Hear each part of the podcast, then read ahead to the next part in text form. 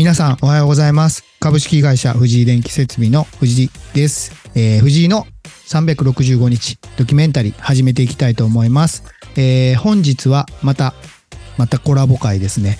えー、馬場さんのご紹介で手島さんお迎えしてます。手島さんこんにちは。こんにちは、手島です。よろしくお願いします。よろしくお願いします。実際あれですもんね。その本当に初めましてですからね。そうですね。はい。ありがとうございます、今日は。いえいえ、こちらこそお時間取っていただいてありがとうございます。いえいえ、じゃあ簡単に手島さんのご紹介をしてもらってもいいですか？あ、はい、えっ、と、公認心理師をしています、手島しおりと申します。はいと今、個人で仕事をしているんですけど、と優先順位がつけられないくらい忙しい状況に陥っている経営者さんとかフリーランスの方がやりたいことに手をつけられるはい。人に変わるように、あの、タスク整理と実行支援のサポート、あの、サポートをしています。はい。はい。ええそうなんですね。じ、実際、もうちょっと噛み砕くと、えー、多分経営者の方って、やることが多分いろいろいっぱいあると思うんですけど、それを自分で決めれない感じをまとめる、まとめてくれるようなっていうイメージですか？あ、そうですね。うーんと、まとめるというよりは、決めるのは、はいえっと、ご自身ではい。していただくんですけど、はい。うーんと、あの、私の専門が行動分析学っていう心理学の中の一分野を専門にしていまして、はい。で、それって何かっていうと、あの、はい。人間とか動物の行動がなんでそういう行動を取るのかとか、なと行動を取らないのかっていうのの行動の法則性を見つけ出す学問なんですね。はい。はい。はい。で、それを使って、あの、今、その、優先順位がつけられないくらい忙しいっていう状況に陥っているのはどうしてなのかっていうのの分析をさせていただいて、はい。で、そこの行動がスムーズに、こう、どこかが詰まっていかないところを、こうんう、スムーズにいくようにすればどうす、するにはどうすればいいのかなっていう解決策を考えてやっていただいて、こうんう、流れを良くするっていう。あー、っていうことはあれですね。ちょっとサポートをして、並走していただくみたいな感じですかね。そうですね。一発でこう、さ、流れが良くなる場合もあるんですけど、大体の方は何回かとかうん何ヶ月か伴走しながら、はい。あの、スムーズにいくように整えるっていうあことをーしています。いやいや、それはすごく多分ありがたい人が多いんかなとは思いますね。そうですね。あの、おい客さんになってくださってる方、本当皆さん困ってるって感じの方がはい。来ていただいてるので、はい。でそれがこう困らなくなるっていう状況になるのが私も嬉しくて、結果が明らかにはい。なので、はい行動がガラッと変わるので、うんまあ、自分で考える力を高めるっていう感じもありますもんね。言ったら。あ、そうですね。考うん、え方を知れば、考え方ですねあそうですね。捉え方とか、その。分析の仕方というか、なんでこれうまくいってないんだろうっていうのの見方を知れば、はい。結構、あ、わかったって感じで、えあーの、タスクを進められるきっかけになる、そして捉えていただけることが多いですね。実際、どの、なんていうんですか、これとこれで、うん、判断が迷われてるとかって結構多いことってあるんですか？経営者の中って。はい。これの優先順位がつけれないっていうので、ちょっと、はい。ああ、結構はい。多いのは、もはう、なんだろう、やることを今持ちすぎてて、うんうんうん本当はやりたいことがこっちにあるのに、それはいが、なんだろう、時間的にもう無理っ新しいことに手をつけるのが無理っていう。非常によくわかります。ああ、結構、あの、あ行動力のある方とか、アイデアマンの方とかは、はいそういう状況に陥ってる方はいらっしゃって、本当は本人の中では優先順位はついてて、こっちに手を出したいっていう、はい。新しいことに手を出すのが一番だっては思ってるんですけど、はい。あまあ、1日24時間しかない中で、うん責任とかもあったり、家族がいたりとか、まあ、はい。人付き合いもあったりとかで、その辺がこう、どんどんどんどん日常で時間が埋まっていったら、新しいことにも手をつけられる時間がないっていうのを、もういい、そう、もう本当に今、僕の悩みですね。そうなんですか？いや、はい。でも、あの、藤井さんとお話しさせていただけるっていうのを、馬場さんにこうお話しいただいてから、私、はいあの、ツイッターでフォローさせていただいたり、はい。このラジオ。オも聞かせていただいて、はい。めっちゃ新しいことに挑戦されてる方だなっていうのとか、あはい継続できる方なんだなっていうのを見てて、なんか、あの、全然そういう問題を抱えてる風には見えてなかったんですけど、外側あ、からは。本当ですか？あ、はい。でも、継続、逆に継続することしかできないっていうのが自分の中にあって、うん。あと、その、本当にその物事を、なんて言うんですか、順序立ててロジカルに考えることが苦手なんですよ。だから、とりあえず行動してみて、まあ、失敗して、改善して進むっていう、まあ、イノシシみたいなやり方しかできないんですけど、ああ、は僕はそういう感じですね。だからこそ、その、抱え込んじゃうんですよ、いっぱい。ああ、いはい。だあれやってください。ああ、やりましょうか。じゃあこれもやりましょうかって言ったら、もうどんどんどんどんもうタスクが溜まっていって、まあ今なんとかこなしてはいるんですけど、最近思うのはやっぱりこなせることと今までのクオリティを維持するのって多分無理っていうのが最近気づいてきて、量を抱えれば抱えるほど。なので最近ねはい、やろうとしてるのはちょっと人に振るようにしてるんですよ。はい。だ自分がそのめっちゃ、いいですね。うん、段取りだけするようにして、実務はちょっともう職人さんたちにどんどん振っていこうかなっていうのを今ちょっと模索しながらやってる最中です。すごい。それってご自身でこう考えて、あ、こういう、はいこう、こっちにしてみようっていうのは、誰かと相談して決められてるんですか、決めてないです。はい。あ、すごい。なんかその、今までの自分のやり方を手放はい。す時が結構勇気いるなって私は思うんですけど、はい。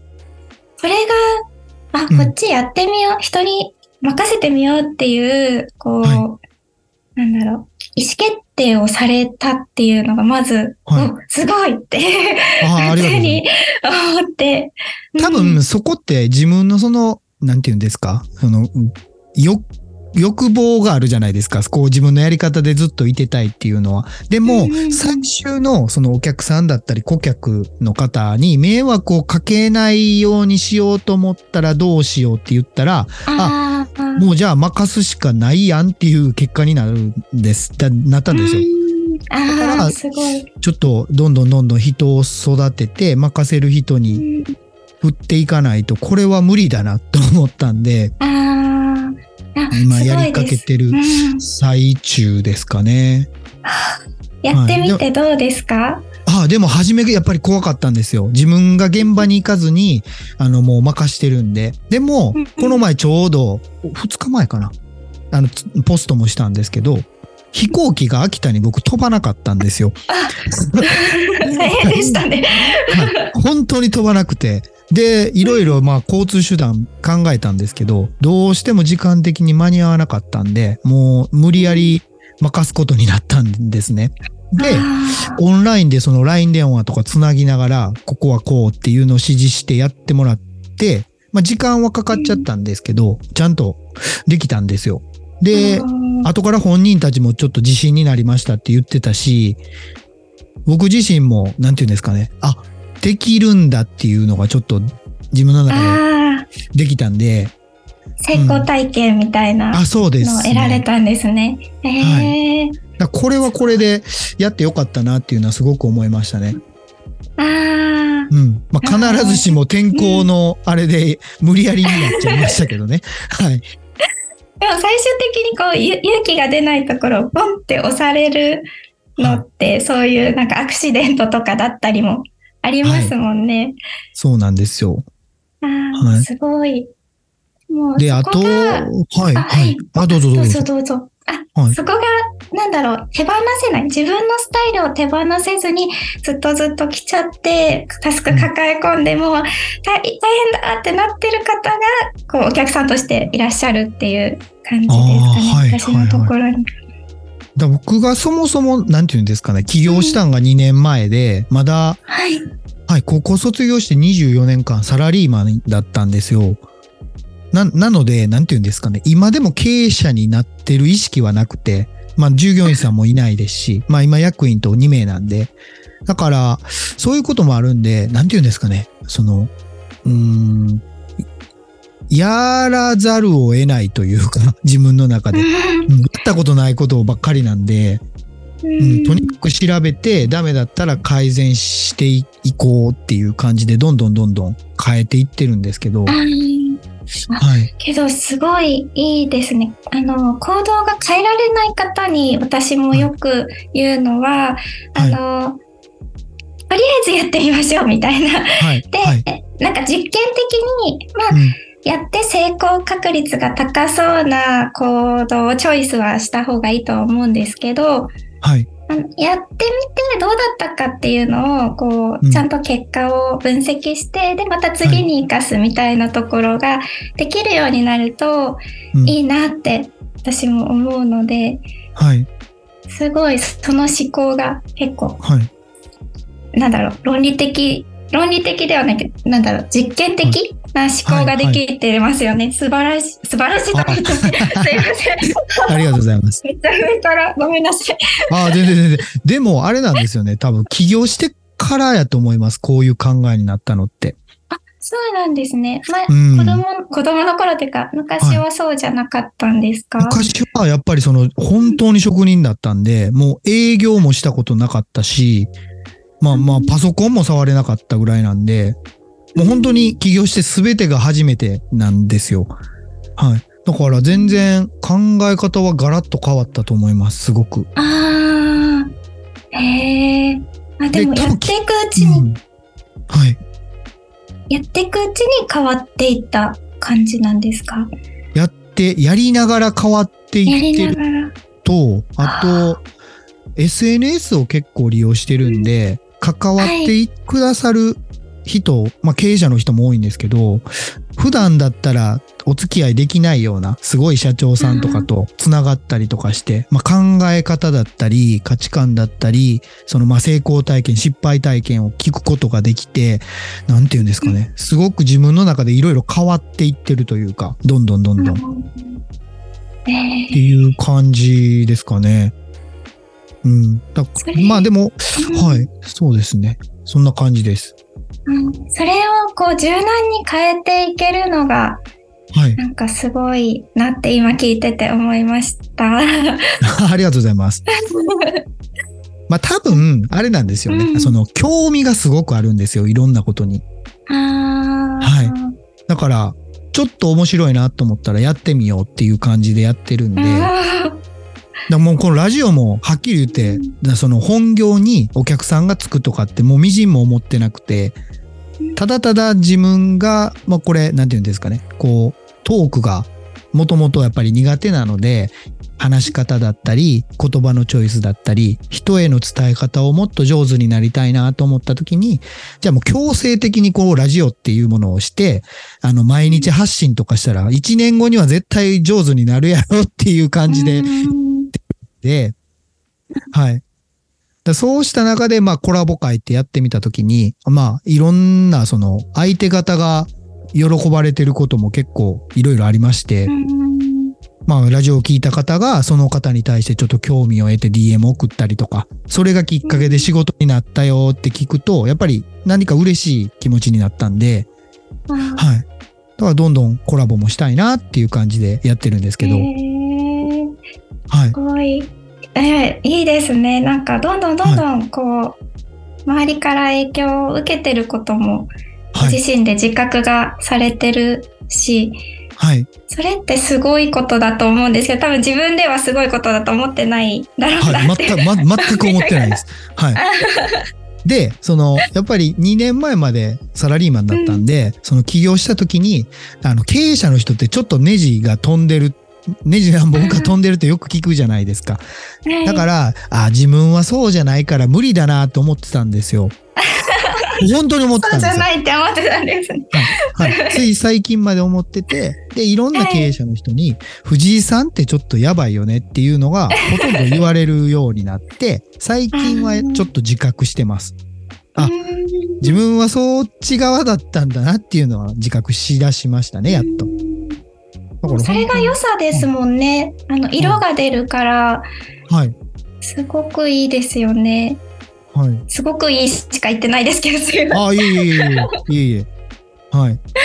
うんえーなんか会社員時代の藤井さんが全然想像できないくらいはい。ですね。そんなガラッと変わられたのが。だからその、その当時の人に今会うと、うんなんかその猫かぶってるやろうみたいな感じで言われるあ、し。そうなんですか？はい、あへーだからもう、はい。言葉遣いもだからものすごく、うん、汚いとは言わないですけど、方言がきつかったんで、うんうん。だからそれをその、やっぱり見た目もこうなんで、やっぱり初め第一印象怖いって思われるんですよ、黙ってると。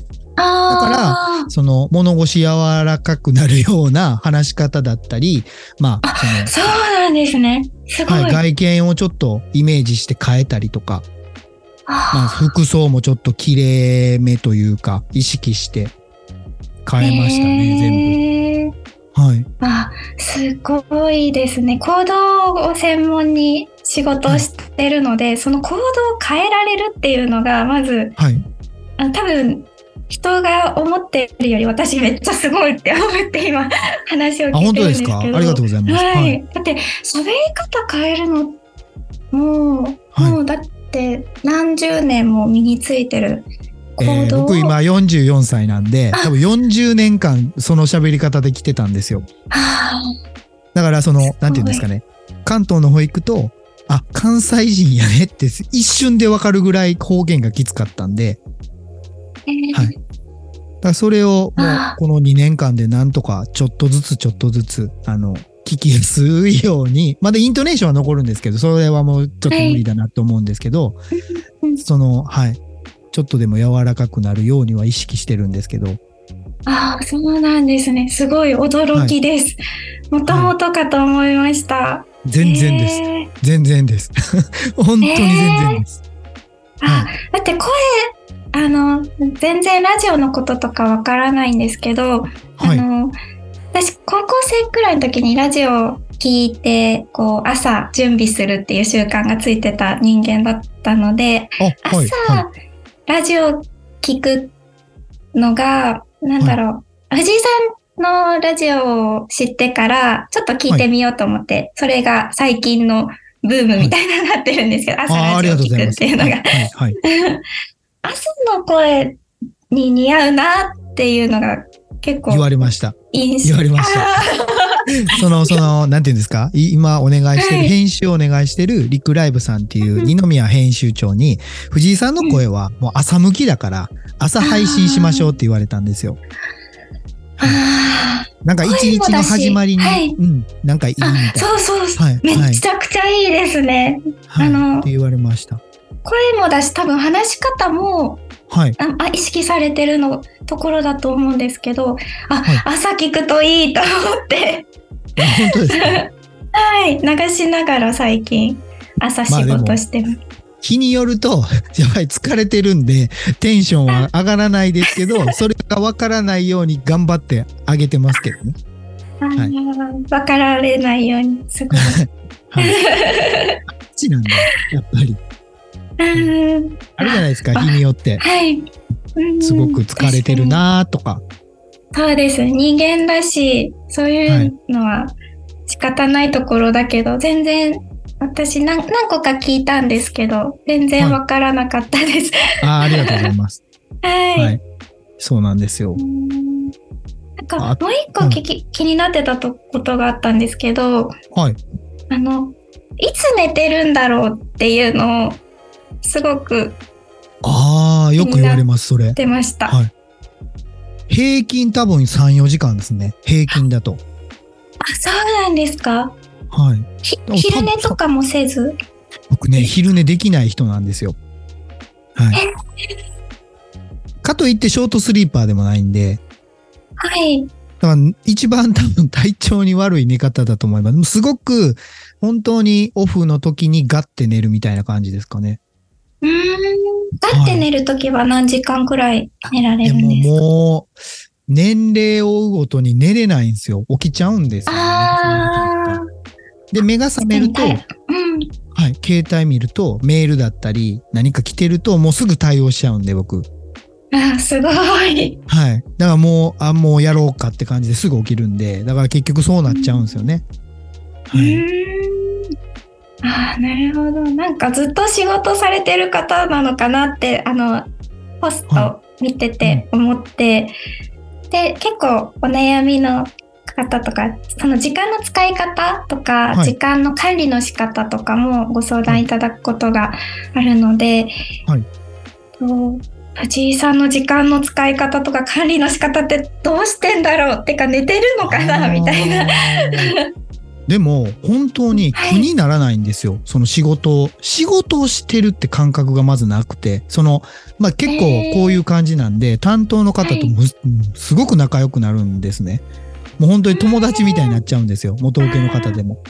だから、もうその方から LINE 来たら、まあ仕方ないな、対応しようかって、まあ仮にそれが夜中であっても、するんで、別に苦にならないし、仕事やけど仕事の感覚があんまりないですかね。いろんな人とそういう関係性が築けてるんで。うーんはい。ああ、いいですね。はい。苦にならなければ全然対応でするのもいいですもんね。そっか。個人個人の価値観だから。はい。そうなんですよ。うんで、おそらく、その、でもね、そう見え、見えさしてるだけで、僕、抜くところは抜いてるんで、そうなんですね。ちゃんとご飯食べに行こうとか、美味しいもん食べに行こうとかもやってますし、その本当に時間があったら、ちょっともうゆっくりしようとか、ちょっと気分転換にちょっと、なんていうんですか、そのスーパー銭湯行ったりとか、うん。もう全全然やってるんです。多分ポスト見てる限り動きまくってるんやろうなと思うんですけど、実はそこら辺は自分でうまいこと調整してるんで、ああ、うん、息詰まっちゃうじゃないですか。うん、そうですね。で、息が詰まって何がダメかというと、自分じゃなくて、はいその周りに迷惑かけちゃうんですよね、おそらく。イライラしたり。めっちゃわかりす。ます。はい。そうだからそういうことにならないように、たまにそのガス抜きは自分でちょっと、まあやり方は人それぞれだと思うんですけど、うんまあ、僕結構お風呂好きなんですよ。ああ、で、結構ね、そのポストやってる時間帯って夜のうーん21時から24時の間ぐらいが多いんですけど、その間に5個から10個ぐらい一気にやるんですよ。へえ。ですけど、それってね、お風呂浸かりながらやってるんですよ、いつも。あ、そうなんですね。知らない裏側ですね。そうです。はい。でそこで、まあ、そのずーっと浸かりながら、まあ、X でポストを考えながら、あとは好きな音楽をずっと聴きながら、ああ。1時間から1時間半ぐらい入ってるんじゃないですかね、お風呂に。はい。多分それが自分の中の、はいあ、リフレッシュかなって思います。え。でもちゃんとこう、それを理解してはい。るところがすごいですね。なんか、なんとなくやってるんじゃなくて、はい。こう、理由を説明できるというか、うん。こう、捉えてるか捉えてないかでだいぶストレスって違うと思うので、確かに。うん。その、いろんなすごい経営者の人に、その自分はいをその客観的に見なさいってよく言われたんですよ。あ、なるほど。その、う上から見るみたいに、離れて一回うん自分をそう俯瞰してみて、はい。見たときにどう思うか、どう行動したらいいのかっていう、まあ発言もそうですけど、だそういうのは意識するようにしてますね。はい。はい。すごい学ばせていただいて。あ、とあれです。あの一番自分が芯に持ってるのは、もう本当に後悔しないようにっていうだけなんですよ。何、何かを判断するときに。うんうんうんじゃあその判断するときにそこをないがしろにして、あの人が困るからなとか、そういうんじゃなくて、本当に自分がこの選択をしたときに後悔しないのかだけで判断すると、僕はもういいかなって。まあそれは多分わがままにもなっちゃうと思うんですけど、まあそこはいいかなと思ってやってます。あーはい。軸がしっかりあるんですね。判断の軸はいとして。あ。あると思います、すごく。仮にこのお仕事が、その、はいまあ赤字になろうと、この人を助けたい。助け、今助けないと後で後悔するってなったら赤字でも僕やりますし、はい。あの、もうほとんどだから判断の軸はそこですね。うーんなんかそれがたまたま後からその人がまたいろんな大きい仕事をくださったりするんで、まあ見返りを求めずにやり続けると結局なんか巡り巡って帰ってくるんだなっていうのはこの2年で本当に感じてるんで、うんはい。その目先のお金というか、もうそれだけでいくと多分損するんですよ人間って。多分魅力も感じないなって思ってて。うんあー確かに自分がかっこよくいられるというか魅力自分が自分を魅力的にす、思えるようにするっていうはい。感じなんですね。あーはい。そこはすごく意識してます。うんなんか周りの方もその、うん藤井さんがこういう軸を持ってる人だっていうのをはい。こう分かるからはい。なんだろう迷わないというかこうなんなんですかね。はい関わりやすいですよね。ああ、かもしれないですね。うん、なんか軸がぶれる方といると、こう、あ今これ言っていいのかなどうかなっていうのが、はいはいはい。なんか、それを悩ま、相手が悩むようになると、相手がしんどいだろうなって思思うんですけど、はい。うん、そこが、軸がしっかりしてるからこそ、夜中にメール送っても返してくれるだろうって思う思うし、多分、多分そうだと思います。はい。うん。そうですね。はい。僕でも本当にその馬場さんも大好きで、あ馬場さんとお話しした時に、なんて言うんですかね、あの人ってすごいその人のために何かしようとするじゃないですか。そうですね。そうなんですよ。だからそういうところがすごく勉強にもなるし、お話ししててもすごく、うん、刺激を受けることばかりですね。ああ、はい。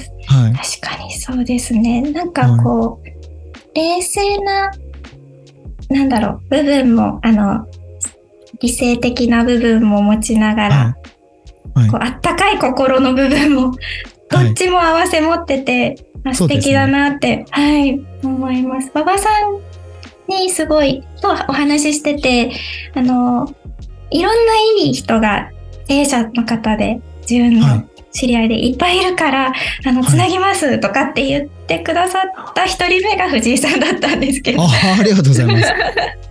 え、実際その、馬場さんとの、その、で、出会いって何、何だったんですか？い言える範囲でいいんですけど。はい。出会いは、あ、私がやってるサービスに、馬場さんが最初興味を持ってくださって、はい。で、お話をしたのが初めてではい。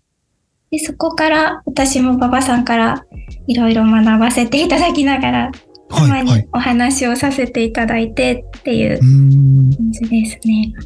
そうなんですね。はい。実際その手島さんが今やられてるそのターゲットっていうのはやっぱり経営者の方がメインですか？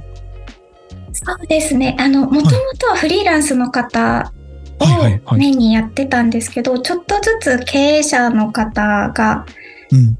うーん増えてきまだ増えてはきてはいないんですけど、ちょっとずついらっしゃって、はい。で、ちょっと経営者向けにシフトしていこうかなっていうのが今の状況ではあります。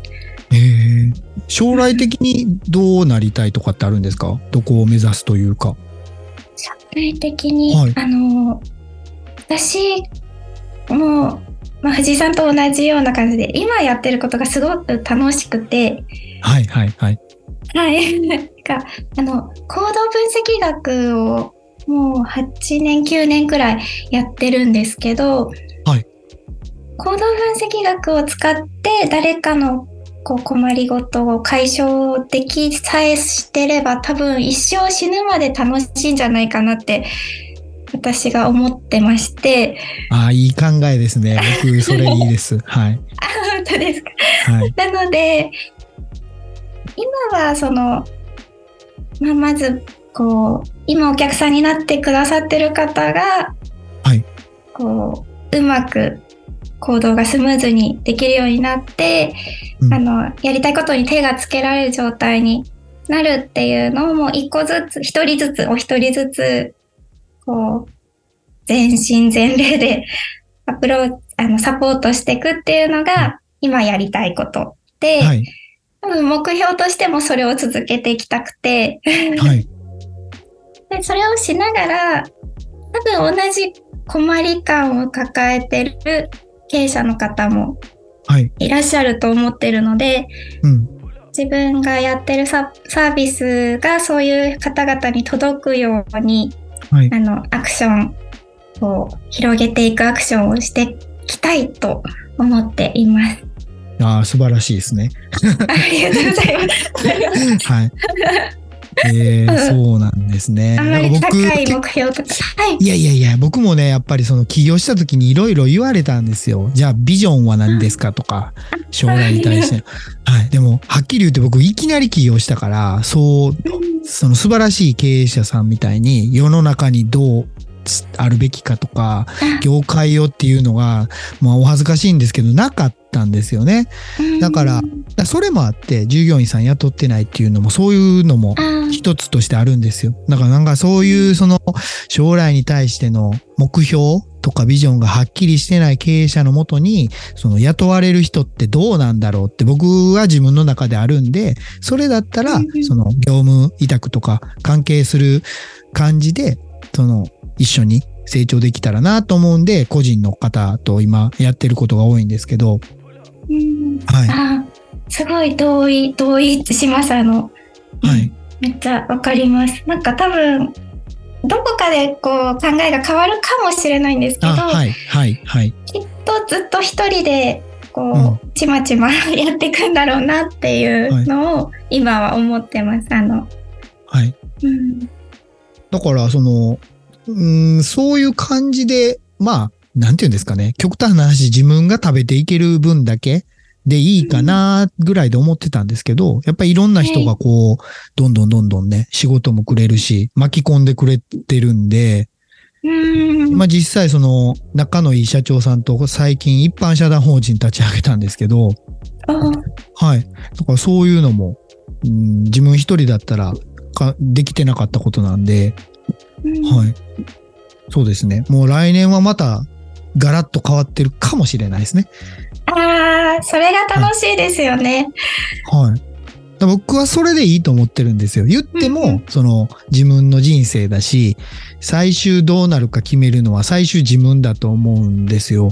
で、結局、自分のことを自分で判断、みんなしてるのに、それをその環境とか周りのせいにしがちじゃないですか。うん決めてるの最後自分なんですよね。この会社にいてようとか、辞めようとか、うん、こういうところ行こうって決めてるのは自分なのに、そこのその自分が思ってる通りにならないことを、まあ、多責にするって感じなんで、はいそれだけはやめようというのはすごく思いますね。